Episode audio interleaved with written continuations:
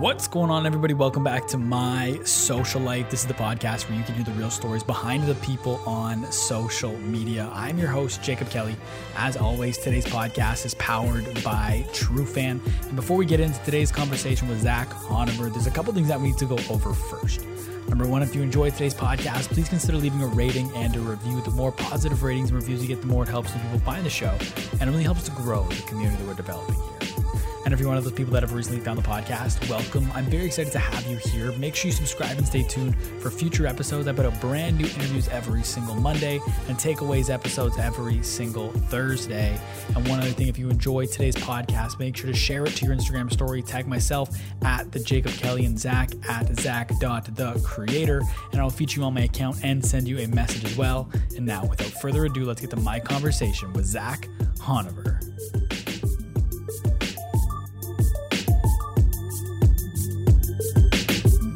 What's going on, everybody? Welcome back to My Social Life. This is the podcast where you can hear the real stories behind the people on social media. I'm your host, Jacob Kelly.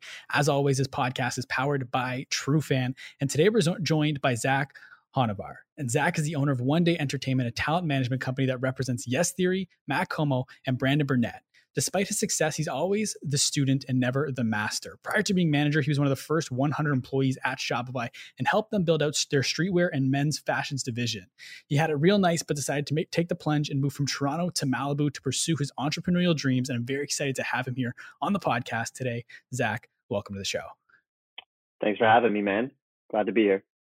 Yeah, I'm excited to have you here. Where I want to start, I want to go all the way back, way back to the beginning and so you like originally you moved from Iran to Canada when you were four, correct?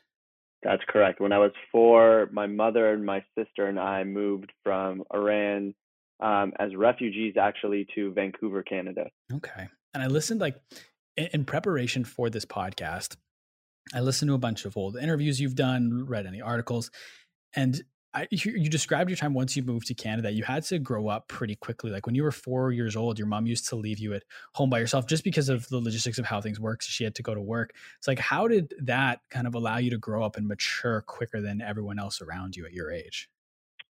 Yeah, I mean, it's uh, it's interesting. My mom is very like tough love, very much like would talk to us when we were kids as if we were adults. She always wanted to instill independence in my sister and I so that we never relied on anyone or or we grew up really quickly. She she was kind of like she would hold a baby and talk to it like it was an adult rather than like you know a lot of people hold babies and are like goo goo gaga. She was like, no, no, I'm going to talk to you like an adult so that you grow up and get it because uh, that's what you should expect from this world. And so it kind of raised both my sister and I really quickly to to think like adults and be kind of older than our age and just because of the financial situation we were in when I when we got to Canada, um, we couldn't afford daycare, we couldn't afford a babysitter. Um, every babysitter that I stayed at was kind of crappy because they were doing it for free and they probably had dirty places and we didn't grow up in the best of areas. When I when we moved to Canada for a large part of it we were in like government housing. Um, and those times were really hard. So my mom at one point was just like you can take care of yourself. You can be at home. So I was just staying at home on on weekends while she was out working, and that got me to you know learn how to make my own breakfast, learn how to like entertain myself, and and uh, yeah, not go outside and not answer the door when I don't know who's knocking at it. And so that was a, a very interesting experience that got me to kind of become a lot more independent than the kids around me at that age and that kind of was a common theme in my life you know as soon as i was in grade six, my mom was like, you need to go get a job. Whereas a lot of people don't start until they're like 14, 15, 16. I was starting at like 12, my mom being like, you got to go get a job. You got to go learn how to work. You got to go know the value of money. Um, and those are things that now I look around and some of my friends can't even do their own laundry sometimes or like haven't ever done some of the things that I was, I've been doing for a very long time independently.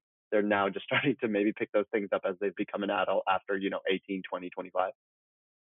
So you said your mom was telling you to get a job by the time you were 12. And it was around that time that where I don't think you got a job right away. You ended up selling chocolate bars out of your backpack at school, right?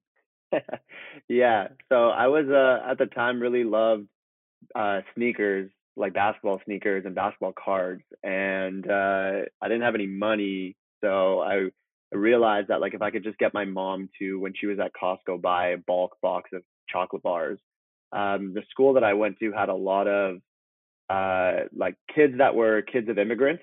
So uh, a lot of people that were Indian, Pakistani, Middle Eastern, and a lot of these kids would get sent to school with lunches that were like really ethnic. And I related to them because I was re- I got those lunches and I was really embarrassed about them. Sometimes they, you microwave them and they smell and like all the white kids would make fun of you and uh, I knew that they would rather be eating something else.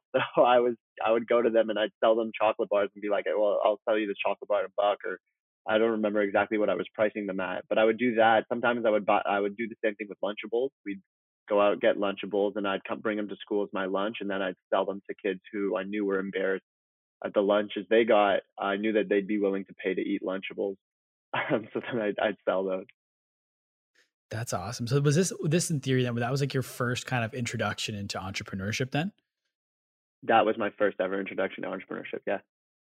And so like was it from that was it that early on where maybe it was through the experience of selling chocolate bars and lunchables at school? Was that when the entrepreneurial bug kind of bit you when you knew that when you grew up you wanted to be your own boss and have your own business or did that come later on?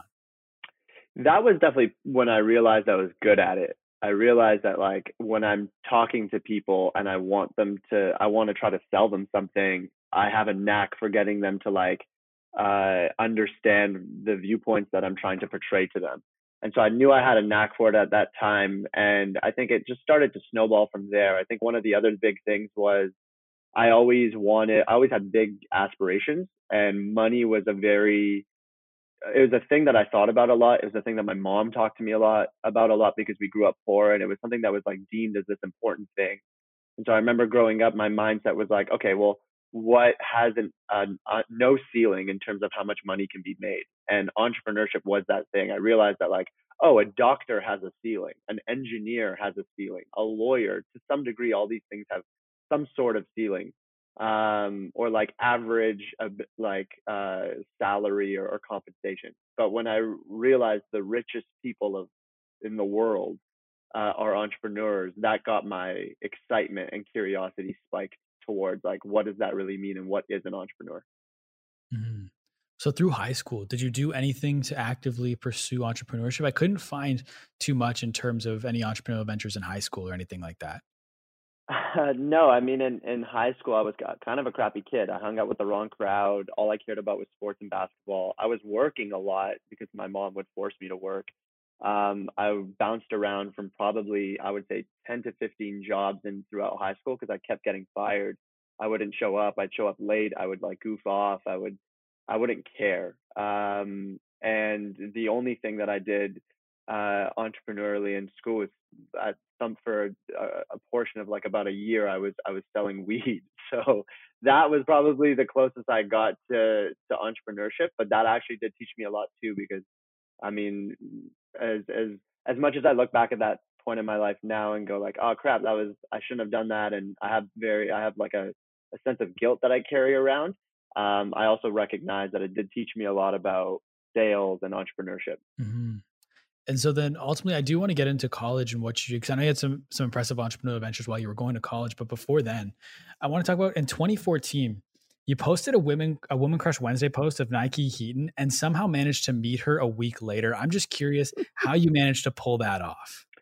That's funny. Uh, yeah, Nikki Heaton was. Uh, I found out about her music and then thought she was just attractive and and wanted to uh, meet her. Then coincidentally she was coming to Toronto for I will believe it was All Star Weekend for NBA All Star Weekend, and uh, a friend of mine was just promoting the bar that she was actually supposed to come be like the host at. Um, so I ended up there, and then the my friend just brought me on stage and was like, "Oh, I can introduce you to her because I'm promoting tonight." And got to meet her, told her that I like her music, and and that was pretty much it. that's cool. I was just curious because I know many people that have posted a Women Crush Wednesday photo that have never gone on to meet them, especially in such a, a short time frame. So that question is kind of random, but I was just genuinely curious. But kind of getting back on track to college here. Ultimately, did you go to school for something entrepreneurial related, or did you go for something else? I went for business. Um, so that was pretty much the only thing when I was going to university. I had actually dropped all my sciences uh, in the tenth grade in my uh, sophomore year of high school because I could. Um, and that because I didn't take any sciences for the later portion of high school, I couldn't get into anything else in terms of like sciences or engineering because you need your your later on in high school credits for sciences. But business was what fascinated me. I knew that I was passionate about business. Um, I knew that I wanted to be a businessman. For the larger portion of the late, in, in actually late high school, I came across this thought that I wanted to wear a suit every single day. I realized that when I wore a suit when I was in high school, when I would go out, people treated me with a sense of like respect that they never did when I dressed like a hoodlum. Um, and so I re- that was like, oh wow, I want to be a businessman. I want to wear a suit every day. I want to drive around in, you know, uh, like a Rolls Royce or a Benz. That was kind of my mindset as a 17 year old. That's super interesting, especially because we'll talk about it in a bit, but Charlie Jabaley did a very similar thing when he was growing up. So I think that is super interesting.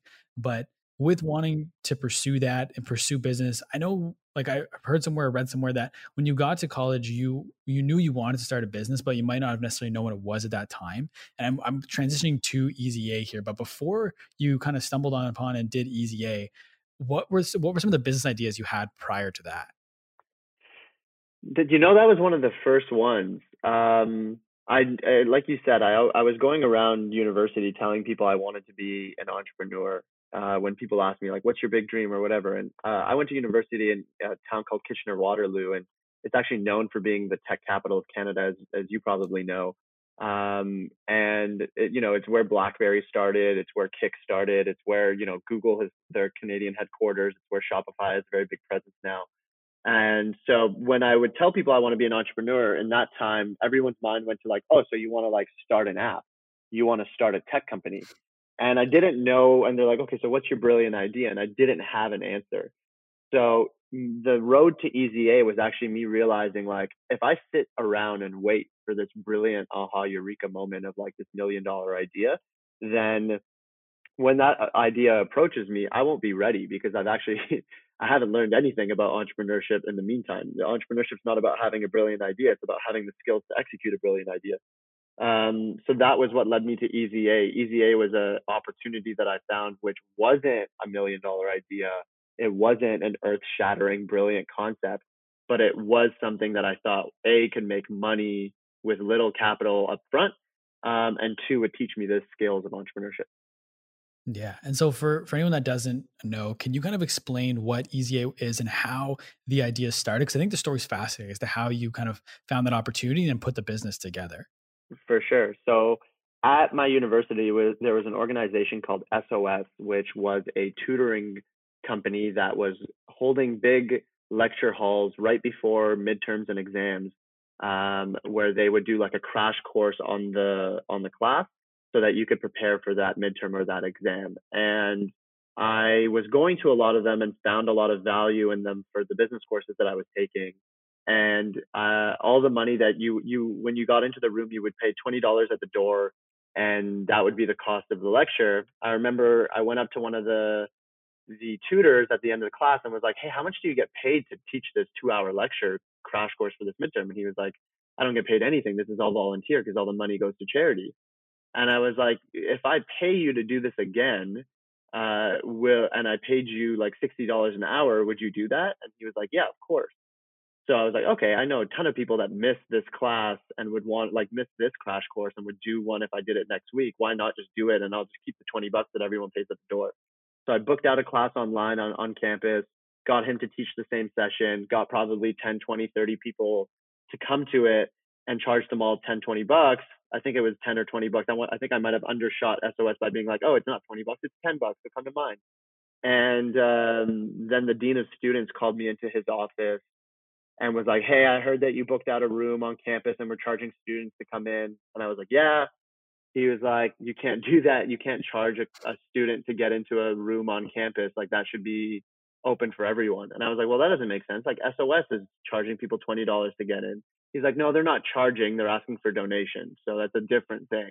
Whereas it was actually very shocking. I was like, wait, you're telling me people can go to those SOS lectures and not pay? And he was like, yeah.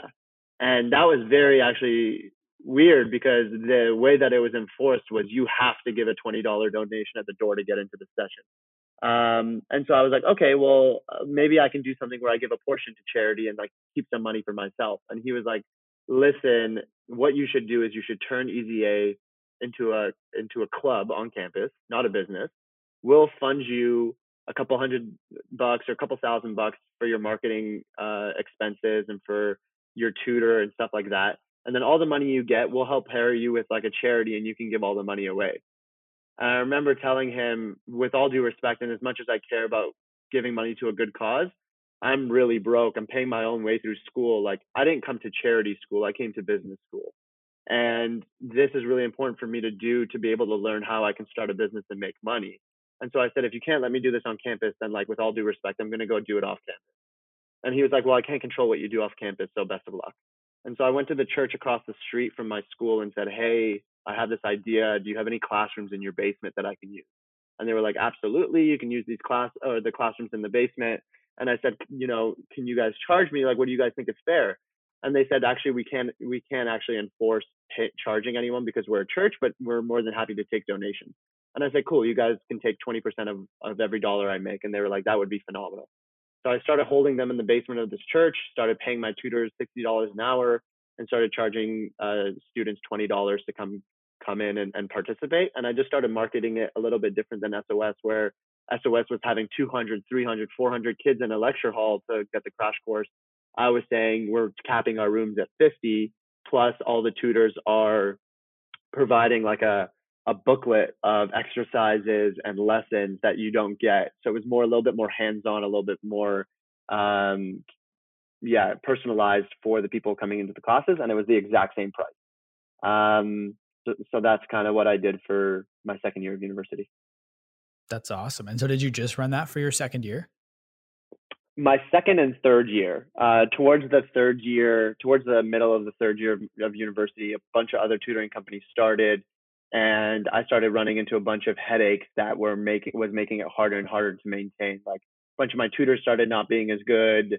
Um, I had to like do a bunch of crisis control, all the learning that I was actually now in hindsight. I'm like, oh my god, I'm so glad that I ran into those brick walls um, with Easy A but um, it also just wasn't sparking my the fun and passion in me anymore. And so I was like, okay, well, I learned what I learned, and now I have to hang hang it up and go try something new. Mm-hmm. And then the next thing that you did in terms of your entrepreneurial journey, correct me if I'm wrong, but it was when you so you needed a laptop to take a specific coding course because I believe your laptop had broken. And in order to raise funds to purchase this laptop, you sold advertising space on the back of your laptop. So when you're going around campus and sitting in different places, you have these business logos that people are seeing, which I think is just an ingenious idea. And if I'm not mistaken, you saw a similar idea or something like that in a documentary, and that's what inspired you to do that? Yeah, I was watching this documentary about uh, young entrepreneurs in Silicon Valley one night on YouTube, and there was this uh, woman that had done it uh, this young lady that had done it in San Francisco with a bunch of startups because she would work in these like communal workspaces and she got the startups in Silicon Valley to buy and she did it through like selling really small space. So on the, her laptop she had like a hundred brands with tiny tiny logos etched on her laptop. And so I was like, wow, if she can do that, I can do that. And so I contacted a I contacted a laser etching studio and said, hey, if I if I was able to do this, could you laser etch these logos? And they said, yeah. And I said, well, if I laser etch your logo, will you do it for free? And they were like, sure. Um, so then I started do, playing this game of chicken and the egg. I went to a bunch of newspapers in uh, my city and in the school and said, hey, if I'm able to achieve this, will you write about it? And they were like, yeah, it's a really cool story. And then I started going to uh, food places on campus and around campus, property management companies on and around campus, told them about the idea and said, um, I have all these newspapers ready to write about me, and they're going to highlight and showcase the brands that support me. I'm trying to do this so that I can take this course, and I'm also, you know, maxed out on student loans. And there were a lot of companies that thought that was a really innovative and creative way to showcase their brand, and then to also be known as the brand that was supporting, you know, a student who was trying to be proactive and trying to be, trying just trying to be successful and you know was struggling with funds and so once I, I, at first i got a bunch of no's but once i got one or two yeses it snowballed from there and once people saw other companies were uh, committed to it then it became a lot easier And so once you finally got it etched, I'm curious, did people ever come up and ask you about the logos on the back of your laptop? they actually did, which is hilarious of like proof that it worked because people were like, why do you have a quick sandwiches logo on your laptop? And I was like, actually, quick sandwiches paid me like a couple thousand bucks or like a thousand bucks to put it on my laptop. Um, so yeah, that was that was uh, a great conversation starter in my lecture halls or in on campus when I was just uh, you know in a corner studying. Mm. Do you still have that laptop? I still do. Yeah, I still use it as my home laptop. No way, that's awesome. Yeah. And so before we kind of transition out of out of college here, I was curious. This is probably this question might lead to nowhere, but I just had to ask. Mm-hmm. So after after the laptop, I was curious. You built for your final project at Wilfrid Laurier. You built a website called La Clado, which is a site for people that love to travel, where you can share cool spots on a map for other travelers to find. Was that just a project, or were you ever kind of considering trying to make that an actual business?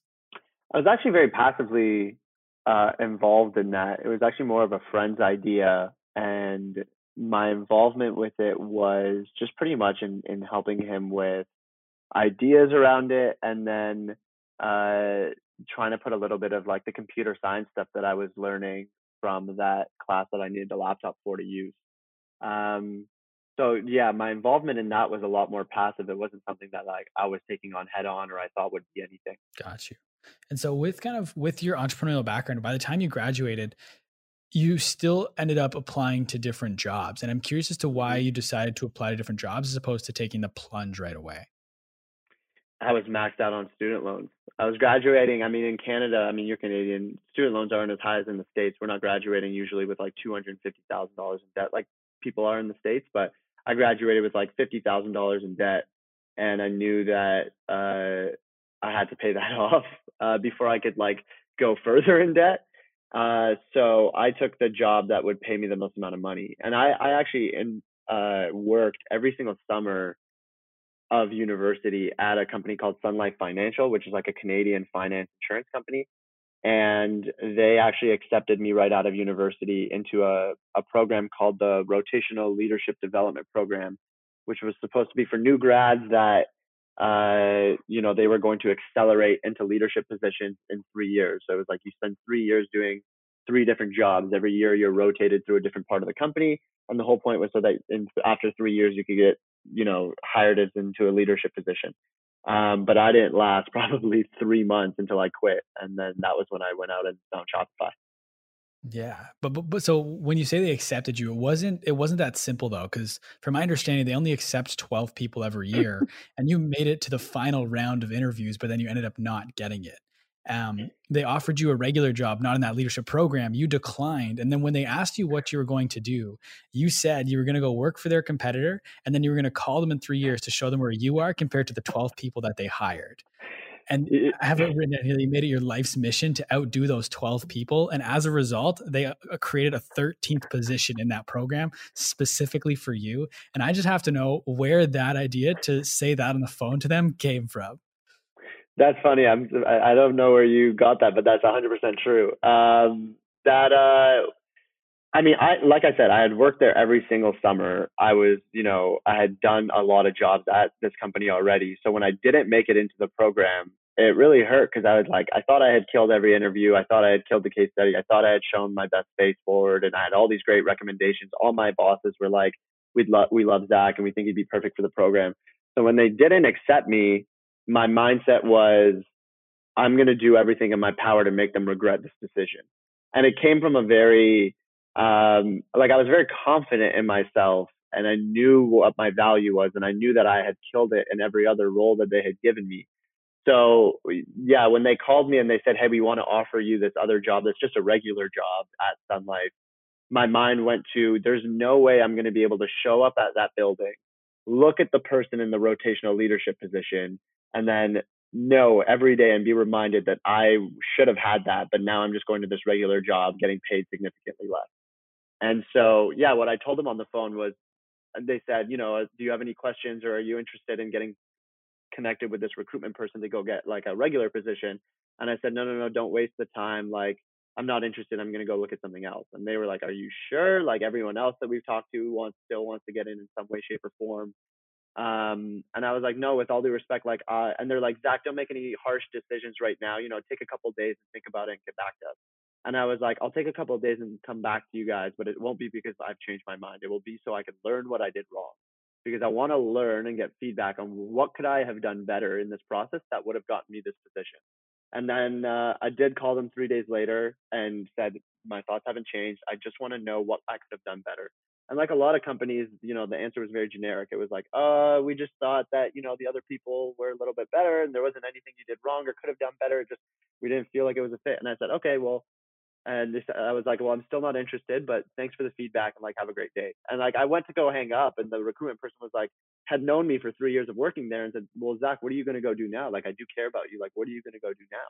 And I said, I'm going to go, yeah, I'm going to go find a job at your competitor, and I'll email you in three years, and we'll see where what I've done for them and how impactful I've been in their business, and I'll come back to you on and and that will be my life mission. Like I'm going to prove to you that you shouldn't have slept on um, and on the phone, at first, I remember when I said that, I was like, Zack, you're such an arrogant piece of shit. Who do you think you are to say this to them? And his response was actually very different. His response was, Wow, I've really liked you for the past three years, but I don't think I've ever respected you as much as I do right now. And I was like, Well, I appreciate that. Like, and he was like, I have some friends at that competitor, at that competitive company. I'll put you in touch with them and all the best, Zack. If I can ever be helpful, like, let me know. And I was like, cool, man. Thanks a lot. And then he called me about two weeks later and he goes, I told the head of the program what your response was. I have her on the phone here. She wants to talk to you. And I was like, shit, I'm in trouble. And she got on the phone and she's like, you know, he told me how you handled it. He told me what your response was. We've never opened up a 13th spot in this program, but we want to open it up to you. Um, and yeah, that was amazing. It kind of like showed me for the first time in my life, like when you value yourself and when you value what you add and you're confident in, in your skill set and your your value then other people will notice it after but if you don't notice it first then you don't give anyone a reason to notice it for you and so with them creating that 13th position ultimately like you said you ended up hating the position. Was it hard for you then to hand in your notice that you were leaving that job after they created this special 13th position for you? Obviously if you hate a job you shouldn't stay there but for just personally like was that hard for you to do that despite everything that they'd done to create that 13th position?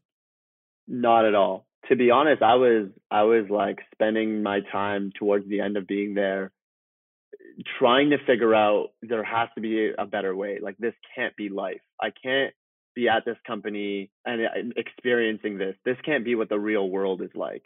Uh, because I graduated thinking to myself, like, I'm going to have all this impact. I'm going to have all this change. And I entered a finance company that was like giving me mind numbing work. And every time I tried to go above and beyond and do, um, like, I'll, I actually haven't told this story on a podcast before, but one of the things that really frustrated me at this finance company was I started to get really into like uh, process uh, optimization and I started to realize that like our in our department was not operating efficiently. Like there were a lot of redundancies, there were a lot of bottlenecks, and I started realizing like, oh, if I map out the structure of the processes of this department, there's a lot of things that are redundant and broken. And there was a an organization that was going around that uh, within the organization that was like optimizing different departments. And so I got in contact with contact with them. I don't remember what their name was, but it was something around like efficiencies or optimization. I went to them and I was like, help me understand what you guys do. And I want to do that within my department. Now, once people in my department heard that I was doing that, I started to get a lot of backlash.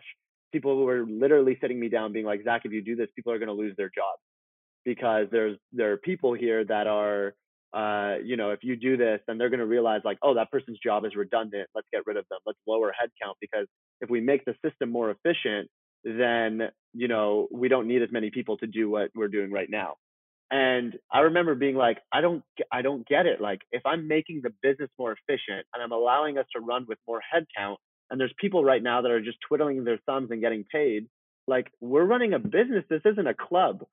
So I ended up being like, with all due respect, like I just don't understand. Like I, I know it's sad for someone to lose their job, but hopefully they can just go do something where their time is actually spent working and adding value. And so that just drove me crazy. I was like, we're literally here, like sucking the company's money. People hate it. They're here miserable from nine to five, Monday to Friday. The talk around the office was like, oh my God, happy Friday, everyone. Like, can't wait till the weekend. Oh my God, I hate my life. I hate my job. And I was like, this can't be the life that I'm entering. This can't be the type of environment that I'm in. Everyone I was talking to was like, I've been here for 20 years. I've been here for 25 years. I've been here for 30 years. And I was like, I don't want to be that. I can't see myself as that. So I was brainstorming actively. How do I get out of this? Um, and I still have a piece of paper that, and this is like an extreme, but like I was literally treating this like it was soul sucking. I was going home from work thinking I was going to work on my entrepreneurial projects and starting to see the motivation die within me because this place was sucking the energy out of me. And so I started writing and brainstorming like how to get out of here. And I remember writing, uh, I have a piece of paper that I have in a book that I keep called, it was like my ticket out of the trap. I called this place the trap. I called like this finance company that you get into and you feel like, you know, it, it's soul sucking you data entry and it's not going to be conducive to your learning. I called that the trap. And so um, that was kind of my process into finding Shopify was really starting to be like, I got to get out of here by any means necessary before I, it's too late and before I get sucked into becoming a lifer and I'm here for 25 years. Because I imagine everyone that was there for 25 years, you know, that time just starts to slowly tick by and you don't realize it. And then you're there and if you're comfortable and you're looking for the next promotion or the next raise. And I realized like, if I stay here for too long, I'm going to end up like that. And I got to get out ASAP. so I thought I felt no ways, and I did. Once I did tell them like I'm leaving, they said, "Well, like you worked so hard to get into here, and we opened up the 13th spot for you." And I was like, "Listen, like even in my experiences in these three months, like it's been terrible. And I gave them my honest feedback. And I said, like, it's nothing against you guys too. I found a really good opportunity and all the best. I say one thing that I remember about those times, a lot of people told me like, hey, this this company stuck its neck out for you. It it opened up a 13th spot for you. Like the least you could do is give it give it a year or give it two years or like see it through the rotational leadership program. And I was like, that's a lot to ask of someone. Two years of my life as a 23 year old is some of my best years to experiment and learn. This company would drop me at the at the at the or like would would uh would fire me or, or lay me off at the drop of a hat if it needed to for business purposes. This company does not give a shit about me. Um, so for me to put aside my life to appease to this ginormous publicly traded company is ridiculous. And I think a lot of people treat their treat companies like they owe something to them. But I think at the end of the day, like your relationship with the company is a two-way street. It needs to provide you value and you need to provide it value. So you need to at some point in your life put yourself before the company that you work for. In my eyes, all the time, because the company would get rid of you if the if it needed to, just like we see when people get laid off, when coronavirus happens, or when anything happens, you are dispensable at all times. So you need to make sure that the company you work for in your mind is also dispensable to you at all times when it makes sense for you and your life. Mm-hmm. That's an important thing I think people need to remember. Because to your point, I think people do put themselves behind the value, the needs of the company. They put the company above their own needs at times. So I think that's an important thing for people to hear. And and when you did end up leaving, so this is going to be a bit of a two pronged question. So you said you had another opportunity, and that opportunity was Shopify. Mm-hmm. And where that opportunity came up was, correct me if I'm wrong, but you went to an entrepreneurship seminar and Shopify had a workshop and you went there and you did a pitch on stage that ultimately led to you meeting someone at Shopify that led to you getting an interview and ultimately your job there. And so the two prong question is what did you do on stage during that pitch at the entrepreneurship seminar? And two, why did you put such a high value on sales when leaving Sun Life? Great questions. Um, the, I'll start with the second one. The reason I put such a high emphasis on sales was I thought to myself, when I was unhappy at, at, at Sun Life, I thought to myself, what is the number? I know I want to be an entrepreneur, right? So, what is the number one skill that an entrepreneur needs? And I I thought that that the answer to that was sales. If no matter what no matter what idea I have, I'm going to have to sell it. I'm going to have to sell it to the employees that I hire. I'm going to have to uh, sell it to the investors that I try to bring on. All of that is sales. And I realized like I haven't developed that skill well enough yet. So I said, I'm going to go get a sales job. Um, and then when I got to that event, the entrepreneurship event, um, it was literally the day after I made a decision in my mind. I said, enough is enough. I'm going to quit Sun Life and I'm going to go get a job in sales. And I prefer for that to be at a startup so that I can also get startup experience. That was that night I went on my computer. I looked up entrepreneurship events. I found one the next day and went to that the next day and that was where Shopify had a, a, workshop. I went on stage, and you were supposed to do a pitch in the form of a story, and I did my pitch on how we should use our phones less in the company of our parents because once you leave home, you only have about 10 to 20% of your time left with them since you spend about 80% of your time with your parents while you still live with them. And I said, you know, next time you're with your parents, put your phone away and focus on that relationship. When you're at an event like this, put your phone away and focus on that relationship that you can build with the peers around you. Um, and uh, yeah, the recruitment person came to me after and was like, that was really great. Do you work in sales?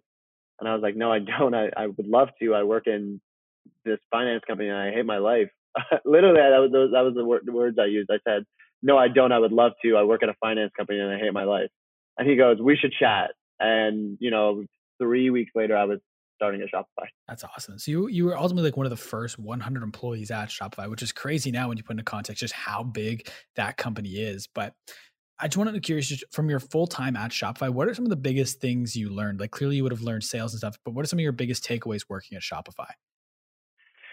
Whew, a lot of big takeaways. Um, first, the the way that like I was brought on to Shopify, like when I interviewed, this is actually hilarious. When I interviewed, I had to interview right after I left my finance job, and I had to leave my finance job, which I wore a suit to, change into normal clothes, and then go interview at Shopify. And and then when I showed up with my resume, the recruiter was like, "We don't do that here." and I don't give a shit what's on your resume. And then he asked me, what did you want to be when you were a kid?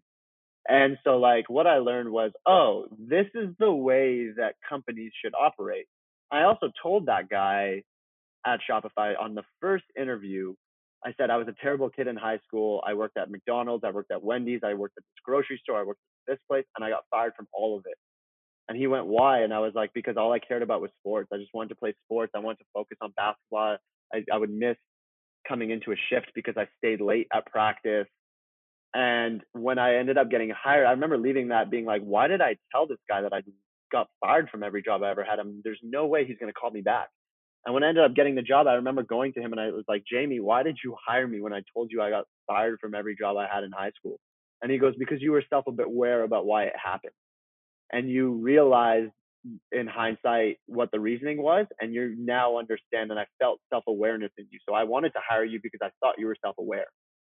And I realized, wow, how mature of a company and of a person and a recruitment team to not judge me off my past, but judge me off my awareness of myself and my desires and my incentives. Um, to now realize like, oh, he's incentivized to come here and he's incentivized to kill it here. Um, and so that those are the things that in, within Shopify that like made me realize what I wanted to do within my own company. I wanted to treat people like that. I want now when I interview people to join One Day Entertainment, my question to them is like, what do you want to do in your life and how can I help you get there? This isn't a company that I want it to be like Sun Life where you're in here and I'm I'm you know pimping you out and making you work super long hours so that we can increase our bottom line. I want you to leave here and stay like I do with Shopify that one day entertainment helped you get to where you want to get to in your life. Mm-hmm. And there's one specific story about your time at Shopify that I want to ask. Because I wonder if you give a little more context. And it's jumping a little bit ahead in your timeline here. This is where you'd met the guys from Yes Theory already, but mm-hmm. you were on your way to a meeting, I believe, with Matt from Yes Theory in the car. and you were on the phone with Steve Madden pitching them. And apparently you were just being absolutely ruthless on that call. And I was wondering if you kind of give me a little insight into what that conversation looked like on the phone. Wow, you've done your homework. I love it. Um, yes, I was I was the person that signed Steve Madden onto Shopify, which was one of the biggest accounts that Shopify had gotten at the time, probably still one of the biggest accounts Shopify has. Um, and that was a very, very long process for me. Um, and yeah, I was on the phone with their president uh, at the time. I don't know if he's still the president there, but uh, was on the phone with him, and he, he had called me while my phone was attached to the car and that me and Matt were driving somewhere in. And uh, I told Matt, like, you know, this has to be private, like, just be quiet, but I got to take this call. It's very important. And we were negotiating on money. Um, I wanted to, it was like a strictly financial negotiation. And I was just like really stern. I was really firm with the price that we were asking for. And I kind of called his bluff on a lot of the stuff he was saying on like backing out of the deal and yada yada. I knew that they needed Shopify and I knew that they were in. I knew that he was probably just trying to be aggressive so he could get the best price. But I I stayed firm. I stayed uh, you know, with the price that we were charging. And we got off the phone and Matt was like, dude, that was the president of Steve Madden. and uh, I was like, yeah. And to me, it was not, it was nothing, but to Matt, he was like, I can't believe a 25 year old or 24 year old. I don't remember. I think I was 25 or 24. He's like, I can't believe that that's how you were talking to someone who's like running a multi-billion dollar company. Um, and yeah, that was one of the first experiences that we had where he got to see like my this way that I work, I guess, which led to them being interested in me managing them. Yeah. And so for anybody that doesn't know who Yes Theory is or what they do, can you kind of give everyone just a little bit of a background on them? For sure. Uh, yes Theory is a, a movement that consists of uh, a YouTube channel that creates videos all under the premise that the best things in life are outside of your comfort zone. So Matt, Thomas, and Amar, the founders, create videos where them, they themselves get out of their comfort zone and face fears and vulnerabilities. Sometimes they challenge strangers to do that, and sometimes they even challenge celebrities to to face their fears. Like uh, most notably, have gotten Will Smith to bungee jump out of a helicopter on his 50th birthday to face his fear of heights. One important distinction I want you to make there, or something that stood out to me, is you didn't refer to them as YouTubers. You referred to Yes Theory as a movement. Why is that distinction important? Uh, it's very important because uh, they're more than a YouTube channel. Uh, they, I think, provide more than the average YouTube channel provides to people in terms of not just being empty entertainment, but being a philosophy, an ideology, and a lifestyle that people can live their lives by as well, which I think is the reason why they have such high engagement. Um, is that they are a movement of people that are living their lives differently than maybe the status quo has laid out for them. Mm-hmm. I love that. I just wanted to make sure everyone understood why you refer to it as a movement, not just YouTubers. But mm-hmm. for you personally, before you took the job with them, what was your relationship with YouTube in that industry before accepting that job? Like, did you watch, even personally, like, did you watch YouTube a lot at home or was it something you didn't really do? Like, what was your relationship at, with YouTube at that point?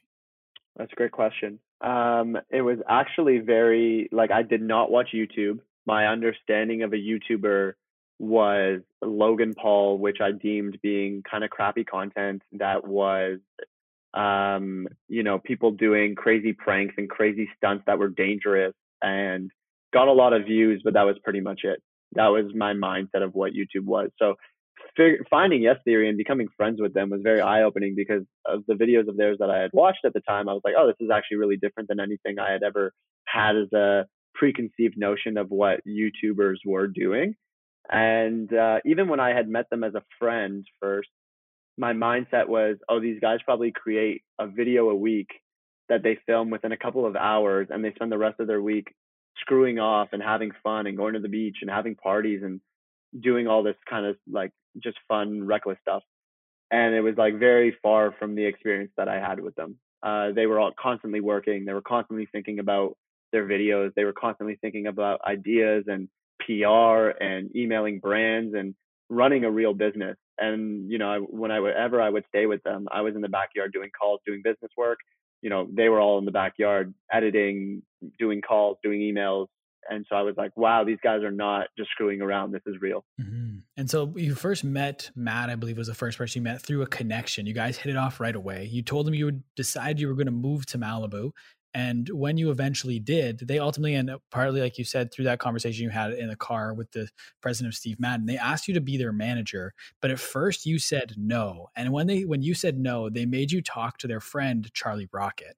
And I'm curious if you could kind of let us into the inside a little bit as to what you and Charlie talked about during that conversation. For sure. Yeah. So, I mean, I hadn't actually moved to LA yet. I, t- I came and told them, hey, I've gotten the okay from Shopify to move here um, because I, I had as soon as I met them and saw got to Venice for the first time, I fell in love with LA and wanted to move here. And Shopify had given me the okay. So when I told them, "Hey, I'm going to be moving to LA," that's when they said, "You should manage us on the side when you get here." And I said no because I didn't want to. Uh, I didn't think I had the time to do it. I didn't want it. I wanted to do it justice if I was going to take it on, and I didn't even really know whether that was something I saw myself doing with managing and they said, yeah, go Char- to go talk to Charlie Rocket because you know he's managed 2 Chainz and you know he's someone that's mentoring us and we take his opinion very seriously. So I went and talked to to Charlie for three hours, And one of the things that was in that conversation was I told him uh, that that week someone had asked me a question that had really like sent me on a trip. Uh, that a friend of mine had asked me, "Hey man, like, what do you want to be, and what's your why?" And I consider myself a very self-aware person, but when he asked me that, I didn't really know the answer. And I told him when he asked me, "What do I want to be?" I said, "I want to be an entrepreneur." And he said, "Okay, well, what's your why? Like, what's your purpose?" And I didn't know how to answer that. I was just like, "Wow, I'm just kind of saying entrepreneur, but I don't really know anything further than that." And so I, that whole week, I spent my time thinking and thinking and thinking, like, what is my why? What is my purpose? Like, what do I want to stand for? Why do I want to be an entrepreneur? And when I met with Charlie, it was right when I thought I had an answer to that. And uh, Charlie, I had, was telling Charlie this, and Charlie's like, okay, well, what's your answer? And I said, my answer is that I want to be an entrepreneur because I want to help other entrepreneur, entrepreneurs do better business and I want to inspire other people to be able to feel comfortable taking a leap of faith in order to pursue their own passions and entrepreneurial dreams. And he was like, he looked at me and he goes, You think that's your why? And you're sitting here telling me that you're going to manage these guys part time and not full time? And and it was like kind of this thing in my mind where I knew that, but I needed someone to call me on my shit. And so I literally looked at him and I said, Charlie, if I quit my job and I move out here to manage these guys, will you promise to mentor me and be there for me along the way and give me access to your network? And he said, done. And uh, I went back to the Yes House, and that night I was in bed. I think Amar was out of town. I was in Amar's bed, just sleeping. And a Matt comes in, turns the lights on, and goes, "How'd the conversation with Charlie go?" And I was like, it was good. And he goes, well, what do you think? And I was like, I don't want to manage you guys part time. And he's like, oh, like, okay, okay. And I was like, no, I want to do it full time. And then he just kind of like wide eyed looked at me and was like, wow, okay, um, maybe we should leave this till tomorrow morning and we'll give it a, a deeper talk. And like, you know, talked about the next morning and it kind of went from there. And so it's like with a lot of people when they have that spark of motivation, like in your sense, it was that that conversation with Charlie that led to the motivation to quit your job and then manage these guys full time. But when you get back to Toronto and you have to hand in your two weeks at Shopify, like I'm assuming like being one of the first 100 employees there, you helped them close the Steve Madden deal, some big deals for the company. You probably had a pretty good at Shopify. Like, so how hard was it to actually once you got back after you're no longer in California, the motive like like just not necessarily the motivation's worn off, but like how do you follow through in that? Because for some people, it might be difficult to kind of take off those golden handcuffs. Yeah, uh, it was really difficult uh, to a degree. Like one of the things I noticed was the first day I got back to Toronto, and I went into the office, and we had our Monday morning meeting. Uh, I remember sitting there being like, "It feels different now." And um, I had been feeling for a while like I wasn't being challenged as much, like it wasn't pushing me out of my comfort zone, so to speak, and it, I wasn't learning exponentially like I was uh, when I first got to Shopify. And I realized that that was a sign that I needed to kind of go pursue something else. And so I sat with that feeling for about a week until I realized that I can't I can't wait until things get more concrete with Yes Theory until I tell Shopify because my plan was like I'm going to keep this a secret from Shopify for one to two, three months until it becomes a little bit more concrete with the guys and my visa. And then I'm going to tell Shopify. Um, and uh, I was really bad at keeping a secret. And within like a week, I think I sat my director down and I told him what was happening and that I wanted to leave, but told him, you know, I, I need to get a visa. So this is, um, this is not me putting in two weeks notice. This is actually me putting in five months notice.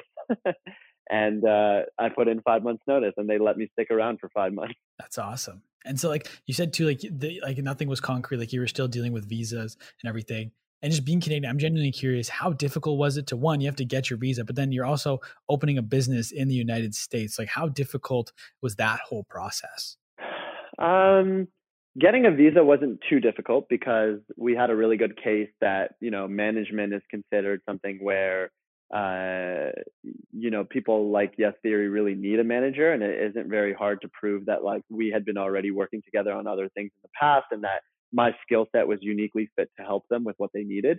Um, so that wasn't too bad. Incorporating a business in the states wasn't it, it all wasn't too bad. Like it wasn't like crazy. I think the biggest struggles that a Canadian finds when moving to the states is that the states is not very is not very immigrant friendly. Like getting a bank account here was really hard because I needed proof of address, and it was really hard to get. Uh, or like I also needed a phone number, and I couldn't get a phone number like an American phone number because I didn't have a bank account and I didn't have any credit. And you know, I want to go get a credit card, but they said, well, you can't get a credit card because you don't have any credit. And I was like, well, I'm putting all this money into the bank here. I don't understand. Like, you know, I'm good for it if I'm putting tens and tens of thousands of dollars in your bank. But you know, for me, just getting a social security number for the first time, they were like, you're basically considered an infant here. So those are the challenges that a Canadian runs into when moving to the states, or I guess anyone runs into moving into the states. Is you got to start from ground up when it comes to building credit. So I couldn't get a phone plan, I couldn't get an apartment, I couldn't get a credit card. Um, those were all things that I had to start building from the ground up. Luckily, in my scenario, you know, I had the Yes Theory guys that my phone plan initially was under them. Um, even the, I mean, I stayed in the shack in their house for the first six months that I lived there uh, as my bedroom. So I was lucky that I had all those, but it would have been a lot harder if I was by myself moving. Mm-hmm. No, absolutely. That's crazy. I didn't realize like in that context, it would be that difficult when like setting up a business and even the visas was easier than just getting a phone. Like that's kind of crazy. It's, um, it's very, very, very, very, very crazy. Yeah. And so you mentioned you kind of helped them with some things earlier prior to becoming their manager. One of them was helping them set up their clothing line, which is more than merch. It's a clothing line. It's a whole separate business. And mm-hmm. where what I'm curious about that is with inf, like with influencers and influencer marketing right now, do you think the industry as a whole we're going to start to see more and more creators create their own businesses and then leverage their audience to promote their business as opposed to promoting a business for someone else? A hundred percent. I think the the walls and the friction um, is is lessening on being able to start a business from the ground up. And I think, you know, 15, 20 years ago, uh, it was hard to start a clothing company uh, or a clothing line and source and distribute apparel, start a website or anything like that. Those things are a lot easier today, and that that's going to continue moving in that direction where not only is apparel going to become easy, but like starting your own shoe line in 20 years is going to be easier than it is today. Starting your own coffee company in 10 years is going to be easier than it is today. And so with things becoming more accessible, and obviously, you know, in 20 in 2010, uh, starting a website was really really hard. And then luckily Shopify came around and made it easy for everyone. And so now everyone has no excuse why they can't start an e-commerce store. So I think that the ball will continue to roll in that direction. And uh, creators are realizing that they can make more money promoting their own thing, building equity in something that they can own down the line. And I wouldn't just say that creators are going to go move in that direction rather than doing deals with and promoting other brands, but I also think like what the next Nike, the next Lululemon, the next Folgers coffee is going to come from a creator. It's not going to come from a corporation. Mm-hmm. No, absolutely. Like that was something I was just really interested because I think we're seeing more and more like you said, creators move in that direction. So I was curious as to how someone in the industry views that. But fast forwarding back to when you decided to work with them full time, you're driving to the airport to move there officially, and you get a phone call. Can you kind of let everyone in what the news was? Te- what news was said to you on that phone call? I believe you were at a gas station when you actually got the phone call. Can you tell that story? Yeah, so the day actually, so when I was moving to the moving to the states, my visa hadn't come in yet. I had bought the flight, the one way flight, without knowing when my visa was going to come in. I was just like banking on it coming in. And the day of my flight, I went. I also uh, at Shopify, I would get everything sent to Shopify. All my mail and stuff would show up at Shopify or any Amazon purchases and stuff. So I had, like an idiot, gotten the visa to deliver to Shopify rather than deliver to my house. So on the day of my flight to California, I was like, I'm gonna go check Shopify one last time uh, before before I leave. And on the way to go get my visa at at Shopify, stopped at a gas station, and the guys called me and went, "Dude, check Will Smith's YouTube channel. Check Will Smith's YouTube channel." And I was, I knew we had obviously challenged him, and I was like, "No way!" So I mean, I I got off the FaceTime, went and looked at Will Smith's YouTube channel saw the video of him accepting the challenge and probably did like three, four laps in this uh, gas station. My girlfriend was with me and I was like, holy shit, this is crazy. I couldn't even comprehend what was going on. and then went to Shopify to go tell everyone that like, guys, check Will Smith just responded to the YouTubers that I'm gonna go manage. Everyone at Shopify is kind of just like, what the hell is this guy talking about? Like they already knew I was leaving, but they didn't really. No one knew what Yes Theory was or who Yes Theory was. And then now I'm telling them that we're working with Will Smith. It kind of seemed like I was just like jerk off that was like rubbing it in their face that like what I did after Shopify was working. but also coincidentally, my visa arrived that day. So my plan up until this point was to actually go to the States on a tourist visa, come back, get the real visa, and then go back. But it, luckily, all things aligned in the last three hours before my flight. Will Smith answered them. My visa came in, and I went to the States. And to be honest, Will Smith responding to the guys and accepting their challenge made me more afraid of moving um, than I was previous to him answering. Because before he answered, my I had this like mindset of what we were going to do when I got there, how, what I was going to make impact on, what direction we were moving in. And as soon as Will Smith answered, all of that went out the wall because it was like we were getting attention like we had never gotten before, and it just became a a lot more serious. Now it was like, who are these guys that are collaborating with Will Smith? And I was thrown into the room. My second week of being a manager, I was thrown into the room with Will Smith's manager of 12 years, and you know, I had to kind of have that these conversations about what this partnership was going to look like. I had no fucking idea what I was doing. And so that started to make me a lot more nervous, but I guess maybe to bring this full circle to, you know, earlier on in our conversation, like I was very comfortable with that pressure from, eh, okay, I got to figure it out. I got to be independent. I got to like learn from the ground up. So I uh, did a lot of work early on in, in arriving to like catch myself up to speed and learn. Mm-hmm. What are some of those things that you did to learn so quickly? I picked a lot of people's brains. So I would reach out to people in the entertainment industry, friends of Yes Theory that I thought were, you know, knew what they were doing. I was like calling friends that were, or people that I had met that work in entertainment, and I was like relentlessly just asking questions. You know, what is this? What does the this contract usually look like? What are the favorable splits here? Hey, person who runs this YouTube channel, what do you usually get paid on stuff like this? Like, is this fair or is this like them being aggressive? Like, you know, should we be getting this? Should we be getting that? Um, and that was the way that I kind of figured it out early on. And still the way I figure out a lot early on is like not being afraid to ask questions and expanding my network so that I have the ability to access people who are experienced in a lot of the things I'm trying to get into. Mm-hmm. And one of those people that you have the ability to pick their brain and ask questions is Scooter Braun. And I was like, how did you end up meeting Scooter? Uh, the scooter story is like very fascinating. I'll try to tell like a condensed version of it. Um, I was networking around. One of my goals was to meet Scooter. He has been an idol of mine and someone I've been looking up to for a long time. Made me actually want to get into management. Um, so it was one of my goals that I wanted to connect with Scooter. And uh, I was having lunch with Charlie Jabaley, Charlie Rocket, uh, and he was telling me about how he writes things down in his Quantum Possibilities book and they come true. You know, he wrote that he was going to be a Nike athlete, and Nike had just reached out to him. He ended up being in a Nike commercial after, but at the time he wasn't. He's like, dude, I told, I wrote in this book that I would, was going to work with Oprah, and now I'm connected with Oprah's producer. So he was just like, dude, you should write things down in your book, and they'll come true. And I shit you not, I went home and I took out a book and my journal that I journal in often, and I wrote quantum possibilities at the top. And the number one thing I wrote was Scooter Braun wants to mentor me. I don't remember what number two, three, or four were, but that was the number one thing. And 15 minutes later, Amar Bird, like bust into my room and said, Scooter Braun just emailed me. Scooter Braun just emailed me. And I was like, what? I was like totally taken back because my room has no windows. I didn't tell anyone what I was writing down. And I was like, what do you mean? And he goes, well, tomorrow is Matt's birthday. And Scooter is one of Matt's idols. And I've been emailing Scooter to meet Matt on his birthday. Um, and Scooter responded saying, "Bring your boy over tomorrow. We'll make dreams happen."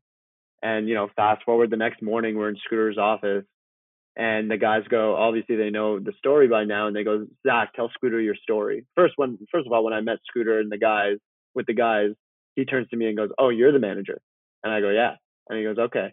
And then the guys go tell Scooter your story. I tell him the story, and he turns to Matt and goes, "Would it be a good birthday present for you if I mentored your manager?"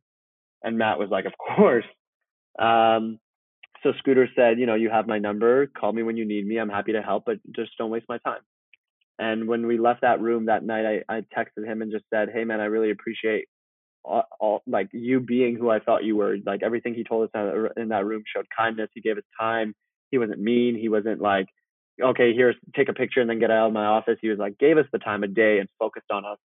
And I was really thankful for that and just messaged him saying, hey man, I know you said the whole thing about mentoring, but um, if you don't have time and that was just something you said in the room, then like I, I still think the world of you, but I just like I don't want to take that lightly. Like if you really want to mentor me, that that comes with a time commitment and that comes with like the openness to help. So if you don't have the time for that and you just kind of said that in the room, then no worries. Like uh, you know, let's stay in touch on other stuff. But if you really do mean it and you feel like you have the time for it, then I'm I'm serious about it. And he just messaged me back being like, let's get it. Um, and so I called him up on that often and, and would call him for tips or advice or different things at different times. And he was he was and is very instrumental to the growth that I've had uh, since moving here. And one other thing that Scooter did when you guys went to see him is he filmed a video for you. Can you explain what that video was and why it was important? Yeah.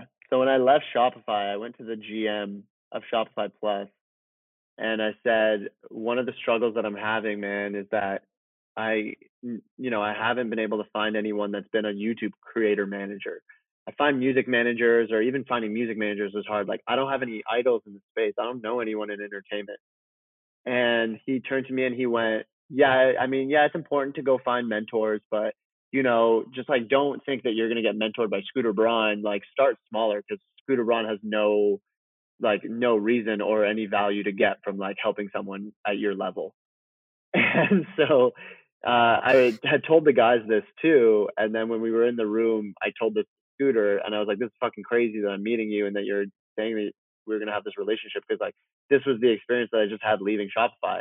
And he was like, really? That's what someone told you? He's like, fuck it, get it. Let's get a camera out. Let's get a video to prove that guy wrong. And uh, he took a video just being like, Zack was told that he wouldn't get, he shouldn't reach out to people like me, but I'm just regular guy and Zack and I gotta figure it out together. And uh, I took that video and I sent it to the GM of Shopify Plus, and his response back was, I didn't say you shouldn't reach out to Scooter Braun. I said that like he probably, you know, has better things to do. I just kind of weaseled his way out of it, but it felt really good because I was like, fuck yeah, dude. I it ended up happening and, and it worked out like that. So that was a really cool moment for me. Yeah, no, for sure. That that's awesome.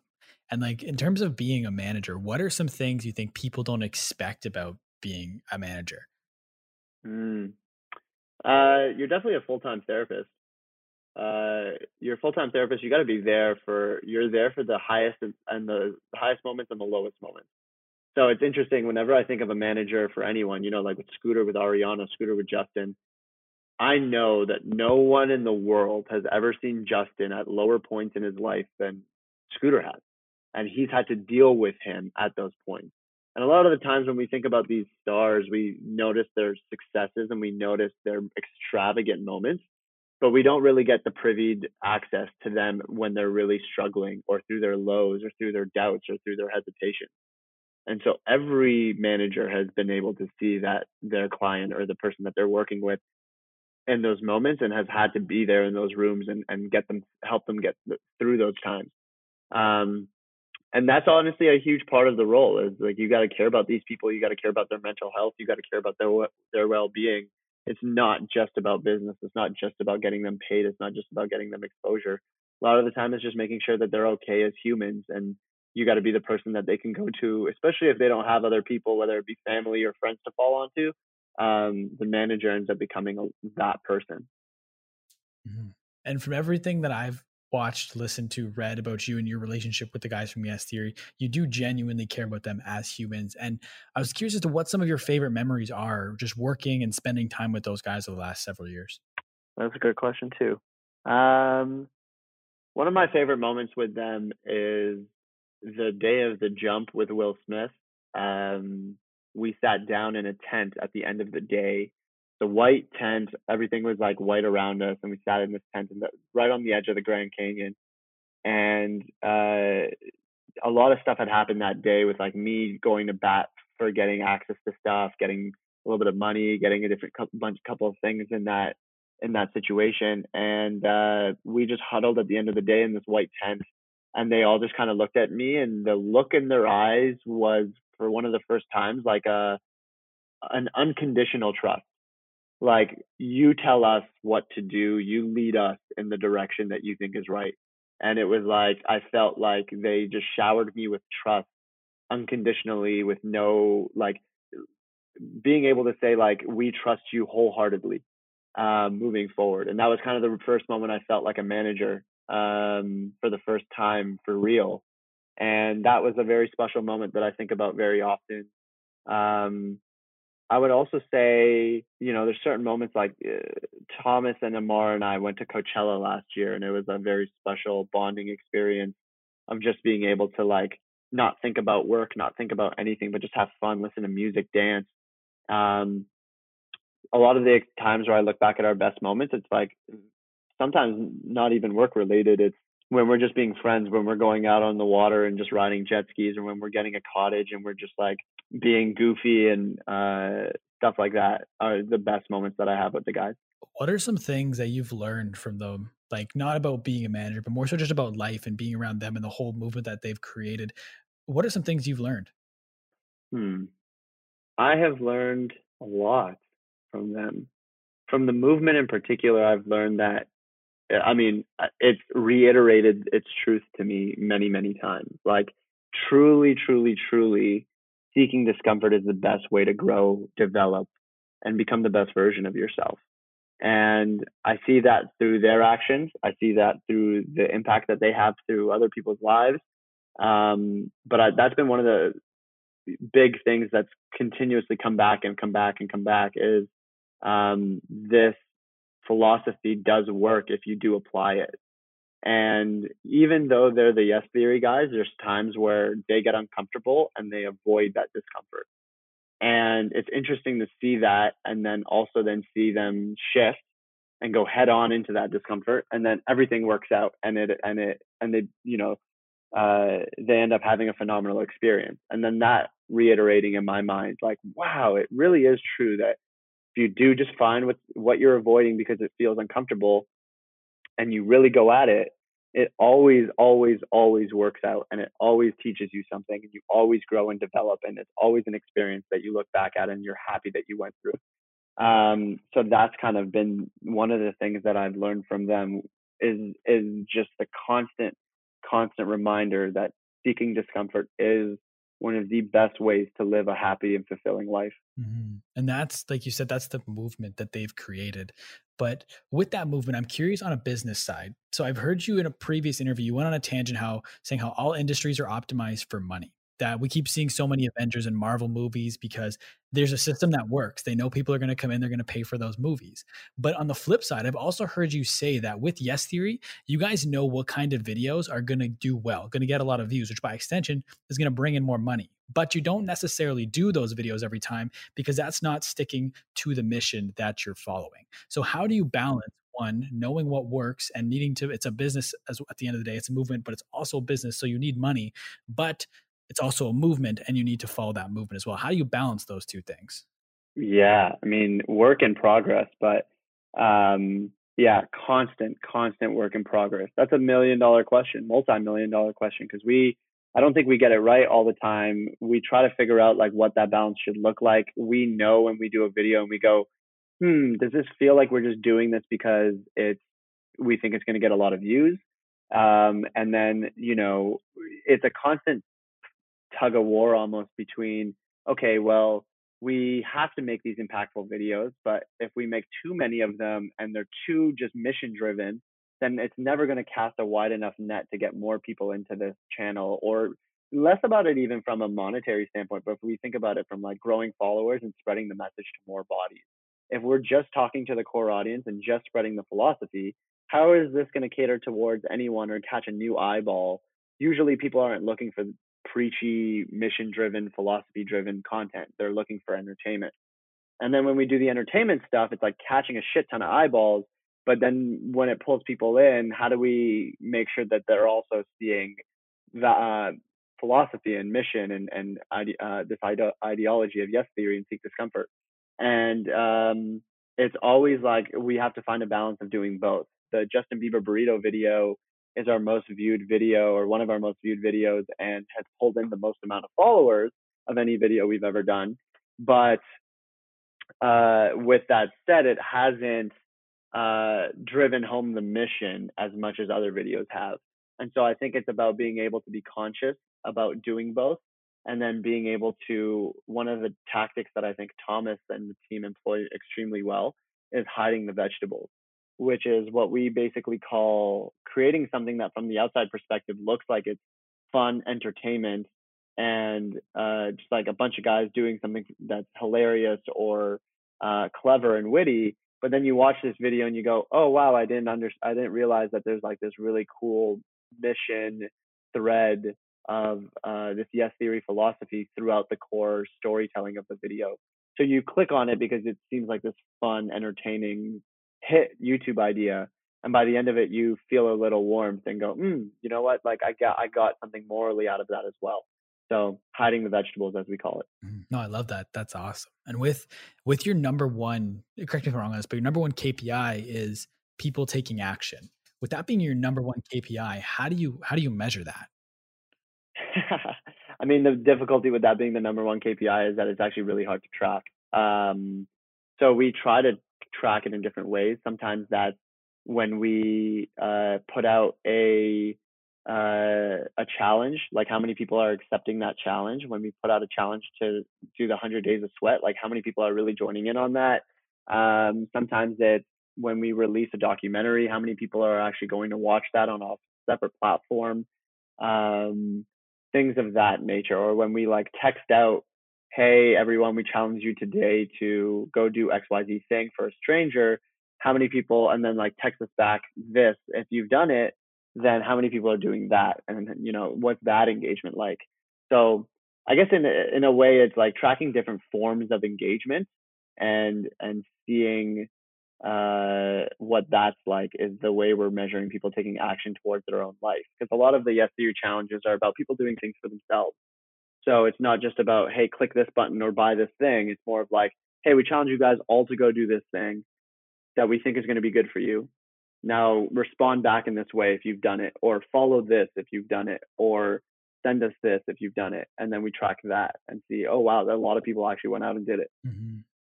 And so, like with uh, uh, all, that, all that things you just listed, you also mentioned like the texting platform, or you mentioned driving people off platform to watch a documentary somewhere else. And we've talked throughout this conversation how it's not just a YouTube channel; it's a movement. So, what are all the different touch points people have with the movement? It's not just the YouTube channel. What are all the things that Yes Theory is responsible for putting out into the world to interact with the audience? Yeah, um, I think that like one of the most important things of building a movement is that you can't rely on especially one platform, but you know, more than that, you can't rely on a lot of these social media platforms to be the way that you're communicating with the audience because these platforms get to control how many people within your audience see what you're saying and you know uh, at the end of the day some of them can go belly up and you can lose all your followers as well because you don't own any of that information. So you know we think that that can happen. Where's youtube going to go? Youtube's not going to like disappear but you know a lot of people thought that about vine at some point and it did and so uh, you can't keep all your eggs in one basket. You do have to diversify. And platforms like uh, Community, which does SMS marketing, and email marketing or email newsletter lists are really important to be able to create a direct relationship with your audience.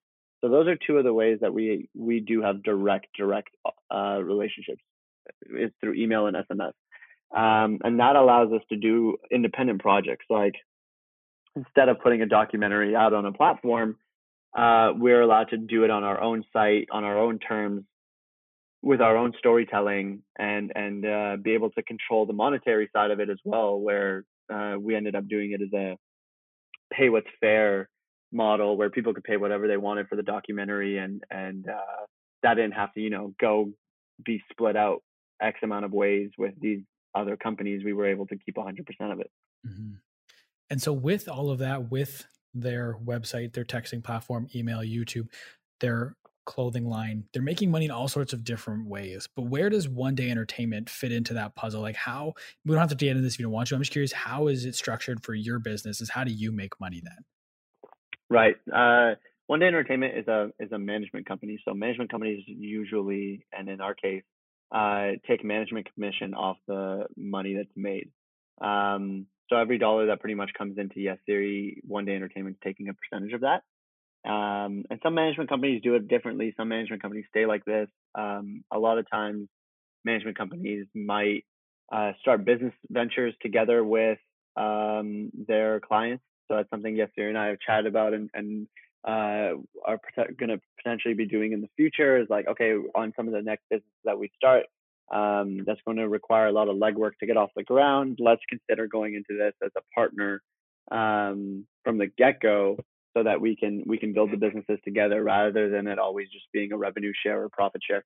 Um, which is kind of like the transparently these are like the the things that management companies have to figure out like a lot of the time in management you are building something that isn't yours someone else owns 100% of it uh, you're getting like you know your your due cut or commission off everything but at the end of the day you're pretty dispensable at the sense that like a manager can be let go or can be fired or can be something can happen with that relationship and then you're not left with owning a, a lot. You're you're left with pretty much nothing at that point. Um, so management is a very risky game and it's actually funny i laugh with a lot of managers about how illogical that sounds imagine spending like every waking moment of your life building something and then you don't own anything of it and it's someone else's baby that they own 100% of um, so sometimes it can feel very illogical um, so yeah that's why i think more and more managers are looking at like okay let's actually start building stuff with our clients. Let's start founding things with our clients. Let's start partnering with them where we're now not just getting a commission or profit share but we're also you know uh, incentivized on the upside. Mm-hmm. Is with that in mind, then, is that why one of the core principles of One Day Entertainment is that influencers don't need agents; they need CEOs. A hundred percent. And I think even if you are, even if you are commissioning, and even if you are taking a profit share or a revenue share, and you don't own equity, I think it's really important for managers to operate as if they do own equity. I think it's very important for managers to make decisions as if they are the 100% stakeholder of that business. So a lot of the times, this is very prevalent in music that managers don't do this. Um, but you know, there's been times with Yes Theory where we've gotten an offer that you know gives off gives up Yes Theory ownership. It gives up Yes Theory uh, like let's let's keep it at ownership. It gives up Yes Theory ownership, but get, brings in a lot of cash in the door right now. And you know the way a manager is structured or incentivized is well, it doesn't matter. It's not my ownership let's get it bring as much cash in the door as possible and i'll take my cut off that and then screw the ownership. I didn't own it anyway. It's, it's the client's loss. Um, and that's like a very selfish move to make because it's good for the manager but bad for the client. So it's really important in my eyes for a client or for a manager to think as if they own and, and act as if they own 100% of the company. And that's been things that we've done it with yes theory. Like i preach in business that ownership is really important it shouldn't be given away lightly if it is at all. Um, and that you know uh, it's better to to not take a lump sum of money up front and hold the ownership over a long period of time because you'll probably be more successful in the long run and you're betting on yourself. Um, so yeah, although I, I think that's important because that further incentivizes you. Like I think a lot of managers struggle with that uh, at times because you're not actually incentivized to make those decisions. I think it takes a special type of person to care, which is why caring is so important as a manager. Um, me and a, a, mentor of mine and a good friend, Chris Zarou, who manages Logic and Jon Bellion, we have a saying that we remind each other of. It's you manage like you manage your mother. Um, would you put your mom in a really shitty record label deal? No, you wouldn't. It doesn't matter how much money would come into your pocket. You'd never screw your mom over. Um, so uh, that's kind of like the saying we we say to one another. You know, Chris got an offer for a million dollar record label deal for for Logic, and you know his 15, 20, 10 percent cut out of that would have been a lot for a 24 year old um, or even younger at the time. But he said no to it because he knew that it wasn't the right deal for Logic. Um, and you know, likewise and similarly, I've had a lot of deals that have come into Yes Theory where I knew it wasn't the right deal for them, even though it was really structured to be lucrative for me. Manage like you manage your mother. I love that. I think that's great. Um, and so, kind of on the flip side, then, as a creator, when, as a manager, when do you think a creator should get a manager? Uh, as early as possible. Um, I I read the book. Uh, all the things you need to know or everything you need to know about the music industry, uh, which is a Donald by Donald Passman. It's, it's a great book for people that care about the music industry. But uh, I read that book and I remember the one of the first chapters is about man, finding a manager as an artist, and it like reiterates like the manager is the most important piece of the puzzle. And obviously, I'm biased and I want to toot managers' horns too much, but like it's I really do believe it's true. Like they're the first person that's going to come in and have like a very holistic view on steering the ship that you're trying to build and and take uh you know and, and build into like this huge extravagant thing and if the sooner you can find a manager that brings good ideas to the table, is passionate about what you're creating, whether it's music or content or whatever, um, the the faster that thing is going to grow from the get go. Um, I think finding a really good manager and finding someone that checks those boxes is it can be really hard for people. And I chat with people all the time that come to me being like, "How do I find a manager? What should I look for in a manager? Do I know if this? How do I know if this person's good or bad?"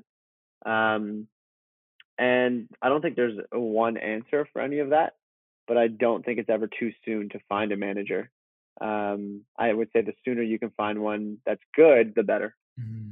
And so, for your business, at what point, like, how long did you run it just as yourself when you were the only person running as a solopreneur? When did you start to build out the team of your business, and when did you start to bring on more talent under your management company? Sure. Um, it probably took me about a year until I hired my first person. Um, was it a year? No, maybe about a year and a half. Yeah, a year and a half until I brought on my first person in terms of like my first, let's call it employee onto One Day Entertainment.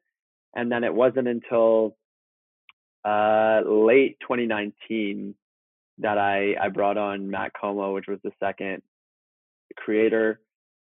And then early 2020 when I brought on Brandyn, which was the first artist as as client. Okay. And so around that year and a half mark, like what happens where you're finally in a position where like, okay, now I'm going to bring someone on. And a little bit of context as to why I'm asking. I recently started my own marketing agency and I hit a point earlier today where I officially signed like my am at capacity as an individual, but I've only been full time for three weeks. So it's like I don't want to dive into hiring people right away. So like I'm curious and you from your like from your history, what was it around that year and a half mark where you're like, okay, now's the time to hire somebody? Mm-hmm. Um, the first thing was that I I felt like there was stuff I was leaving on the table. Like I realized like I'm doing as much as I can, and there's more to be done, and it's not being done because there's no one else to do it. And so that made me realize like, okay, well, I'm making enough money. The company's making enough money to afford someone else, and there's probably money being left on the table because I'm I'm I'm not able to do enough to keep doing everything. Um, so those were the things that I was looking at. And from there, to me, I actually never hesitated on if I need someone or not. The question was more of like, how do I find that person and what am I actually looking for? Like, what does the second edition in a management company need to be? And those were the questions that I was asking rather than whether I needed them or not. Mm-hmm. And so, how do you find that person? I ended up finding her through her cold emailing me. So she emailed me an article that she had written about Yes Theory's business model and just said, Hey, I wrote this article. You should take a look. And I read it. I thought it was really well written. It was really, it was a really smart and intelligent perspective. And I wanted to hop on a call with her. We hopped on a call. Um, I told her like selfishly the reason I wanted to call was that I'm kind of looking to fill this position. And if it was something she was interested in, she was, and she flew out here to interview. And then started probably like a week or two later. Um, and she's like been, I mean, I don't even can even imagine one day entertainment existing without her at this point. Um, nor do I think that the guys can imagine one day entertainment, you know, managing them without her being part of it. So it's it's incredible how much happens in a short amount of time. Wow, that's awesome. And so, how how has the business overall been impacted by COVID? Good question. Um, at first, it was uh, it was really scary because we had all these videos planned that were travel related and international and all that. So at first, it was like, shit, this just threw all of our plans out the window. It was really discouraging, given that we were just starting to find that we had a lot of ideas that we were excited to film internationally. Um, and then after that, we said, okay, well, how do we pivot and make content that's new and and is domestically filmed or you know even at the first we were like filmed in our house um that was very challenging other than that you know it has been helpful because content is getting a lot more attention now, and a lot of brands are putting their money in content whereas they weren't before, and now they have no choice. So it's had a little bit of ups and downs. I would say it's good from that aspect of being able to have more brand interest and, and things of that nature. But obviously, it has been challenging in the respect that yes, Theory is a travel oriented channel. It requires a lot of flying and a lot of visiting new countries in order to create some of the content concepts that we do. So it really forced the guys to seek some discomfort and start dreaming and thinking of better, uh, different ideas that don't uh, constitute those things. And maybe making travel related videos had started becoming very comfortable and actually brainstorming video concepts that are different and are a little bit more experimentative uh, was just the type of discomfort that I kind of think they needed. Mm-hmm. So in like a in a, in a non-COVID world, or whenever things go back to quote unquote normal, what is your? It might be tough to kind of give an answer, but what does your schedule look like on a regular, like weekly basis? Yeah, um, I would say it's about a mixture of calls, meetings, uh, emails, uh, and then like the independent work is like so varied. So, you know, calls and meetings and emails are usually about some sort of business structure, things I'm trying to make happen. Uh, it's, I know people always say like my day is always different, but my day really is always different. But those are the things I'm usually doing. I'm either on a phone call with someone, I'm either meeting someone in a business meeting or going out to lunch with them or dinner to, with them talk about you know maybe our clients are collaborating or maybe i'm trying to get a brand deal and they're like the head of an agency um, things of that nature. And then, you know, sometimes it's independent work. Like sometimes I'm helping create mood boards for Seek Discomfort clothing line. Maybe sometimes I'm uh, trying to figure out uh, an episode idea or helping the guys come up with creative concepts for an episode idea for a brand partnership that we're doing in the future. Um, so those are kind of the things my my work usually lends itself to. Um, and with email, it's the same thing: correspondence, uh, you know, trying to get deals pushed across, trying to get things in place, trying to get productions in place and, and logistics in place.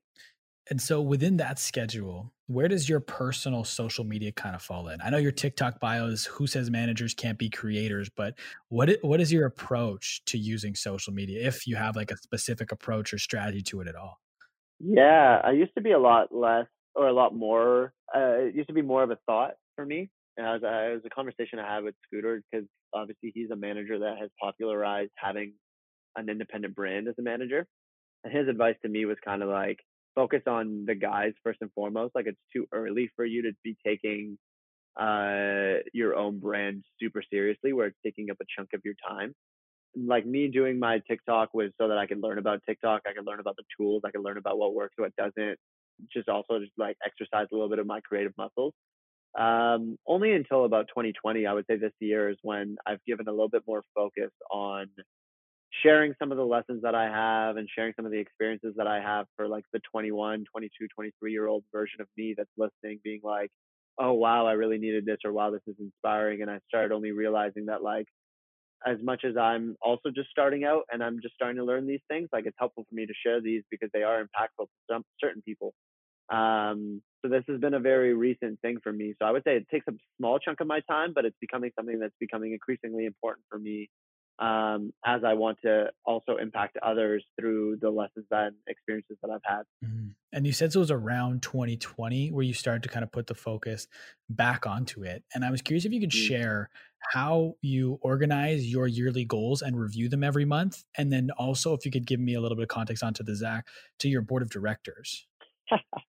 Wow, done a lot of homework. Yeah. Um, yeah. Every year I write down a bunch of goals on a piece of paper, starting somewhere around December 1st. Um, I write a bunch of goals. I revisit it. I scratch goals off that I feel like I just wrote it because I, it sounded cool, but like I don't actually want to do that thing.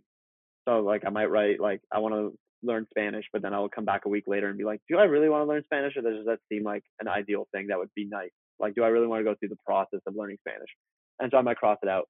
Um, by closer to January 1st, I tried to have a list of goals I actually want to do.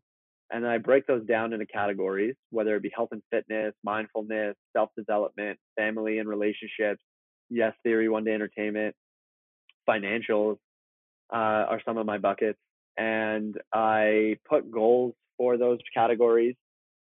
I put I quantify them. So like for family, I always use the example of like one of my goals every year is like build a better relationship with my mom, and uh, I quantify that by like I want to talk to my mom twice a week on the phone. I want to do one big trip with my mom a year, and that to me looks like a good relationship with my mom. Uh, so I quantify everything and then I put it all in my calendar so that everything is booked out so that I know like, okay, my two calls with my mom a week are in the calendar um, or like reminders twice a week to like call my mom or it's in my calendar. And then I will do weekly or monthly reflections in my notebook where I rank myself one to 10 in these categories on how well I feel like I'm doing. And I try to get all of them out to 10 so that I can see, okay, wow, like family is at a two this week. I'm going to make certain specific goals for family for next week uh, so I can bring that number up. And usually it works in such a way where, you know, if family's at a two, but financials at a 10, and I'd pull family up to eight, financials might drop down to seven. And then so it's like constant game of like uh, aligning your time and your resources. Um, so yeah. And then the board of directors was me realizing that an entrepreneur is a business in of itself. Like you are, and actually does not even need to be an entrepreneur. Every person can be, look at themselves as a business. And, you know, when I say that, I mean like you, uh, there's strategy that goes into your life. There's optimization that goes into your days. There's all the things and the practices that businesses use to become the best versions of themselves. Humans have as well. Um, and so if you are this passionate, ambitious person trying to go off and achieve your dreams, well, there's probably a p- group of people that are your mentors and peers and friends and parents that advise you on what to do that you care about their opinions and saying. And so I came up with this concept of like, if you had friends that you appointed to like your personal board of directors and you asked them to like be there for big decisions and give their input, um, that that would be like a very interesting thing. So I ended up doing that, going to some of my closest friends and saying like, Hey, I'd love for you to be on my board of directors. What that requires is like being open to at least one FaceTime a month. Um, I also thought to myself, like, I want to make sure my board of directors is diverse and I want people that are, you know, both male and female. I want people that are old and young. I want people that are from all different ethnicities. Um, just so that when I go to my board of directors on a big decision that I want to make, like who's my next client, I have a couple people from the music industry, a couple people from the content industry, a couple people from the fashion industry, um, so I'm getting a very well-rounded thought process where I'm hearing different perspectives. And then once I hear all of these people that I've deemed all intelligent and good at what they do, I then sit down and go, who do I believe? Who do I not believe?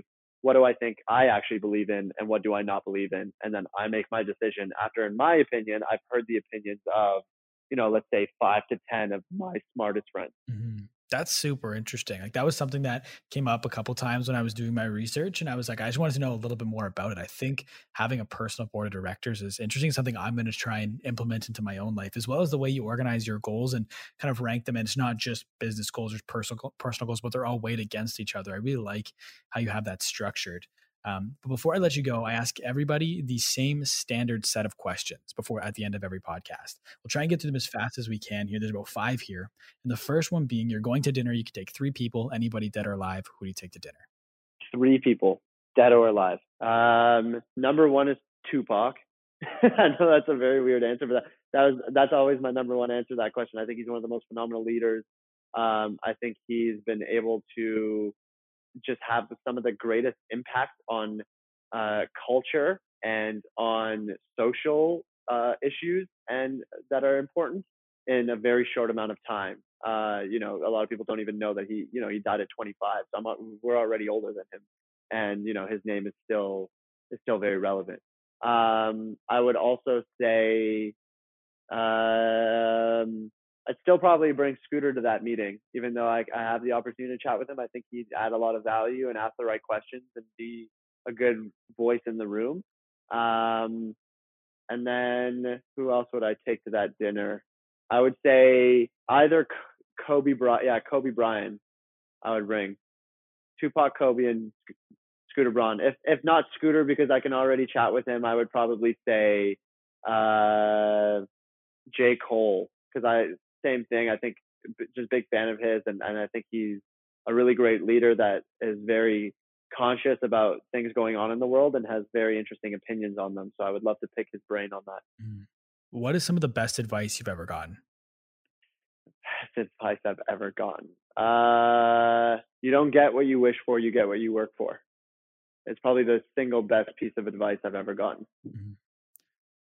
What where does that sorry, I usually don't ask follow-up questions to these yeah. answers, but where does that fall into then with manifestation and the stuff that you've learned from Charlie Jabaley?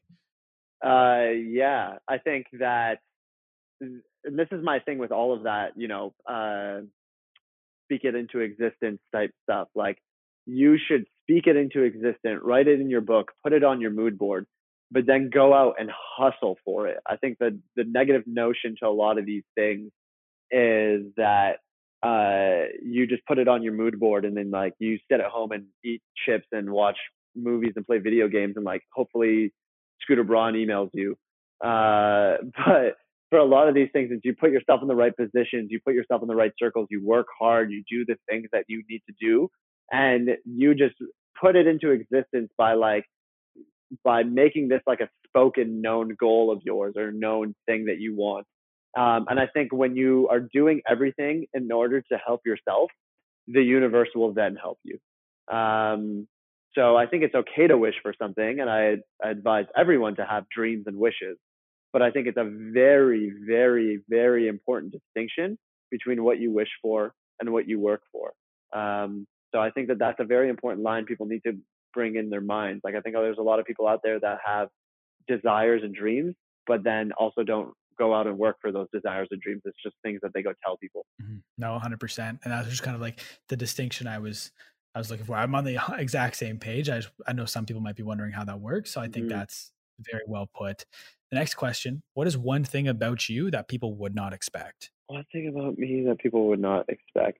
Um I don't know the answer. That's a really good question. It's tough. Um, I would say maybe that like I am, I I can be very goofy. I guess maybe sometimes people don't think that I can be really goofy. Um, I definitely have that side of me. Um, I'm also like I think I'm a, a I have different sides of me. So a lot of people go like, oh, like when we met you, we thought like you were just all business and you're all serious and you're all about this. But I think there's, you know, like my girlfriend sees a side of me that's like goofy, make jokes, uh, do impressions of people, uh, and and just like yeah, be that person. I think maybe sometimes people don't know that about me. That I I really enjoy that side of me, and I just love like um, being a goofball a lot of the time. that's awesome. What is what is one thing that's so important everybody needs to know? What is one thing that's so important that everybody needs to know. I think right now, I think it's it's that Black Lives Matter. I think that's one thing that's so goddamn important. Everyone just needs to know is that that Black Lives Matter and that that's a thing that like I'm very glad that is now being is not no longer a controversial statement. Now, Fortune 500 companies are agreeing and stating that that happens. I think it's just about time that we just acknowledge that they haven't for a long time and it's about time that they do start mattering. That is that is a very good answer to that question. Um, the final question is I so for the final question, I like to flip the script a little bit. So instead of me asking the question, it's you asking the question, but it's not to me. So pretend you have this crystal ball and you can ask this crystal ball any question and you will get the 100% truth. What is one question you want to know the answer to? what is the meaning of life? Uh, what is the meaning of life or like where did we all come from? Where do we go when we die? I think these are some of the questions that like uh, are, are extremely existential and like deep, but I think they determine so much of what we do, right? Like I think the relationship we have with death, for example, is so much of what drives us, whether you're afraid of death or whether you've accepted it as this inevitability. Um, so I think knowing the answer to that leads you to, I think, live a very different life. If we knew what happened or if we knew where we went, um, then it would completely change, uh, in my opinion, the the course of our actions and the course of our beliefs. So that's what I would ask this crystal ball, not to get too deep. No, that that's okay. That question usually gets pretty deep, but I want to thank you for taking the time to be on this podcast. I know there's a lot more we could talk about, like trying to find a monkey for yes theory, meditation, how relaxing it is to play guitar on your porch. But mm. I want to thank you for taking the time to be on this podcast. I want to give you the floor. Where can the people find you? Plug anything and everything you want right now. Amazing, thank you. Uh, yeah, if you're still listening, first of all, I really appreciate it. If you guys uh, DM me on Instagram, I try to answer as many people as I can. It's at Zack dot the creator. Um, and then also I have a podcast that I've been starting and putting out episodes on. It's called The Business Behind, uh, where in every episode I try to cover the business behind a particular industry or sector uh, that we interact with on a daily basis, but we don't necessarily know the economics and the supply demand that operate behind it. So esports, movies, music, uh, TV, healthcare, prison systems. Um, so yeah, the business behind on pretty much every podcast uh, network. Awesome.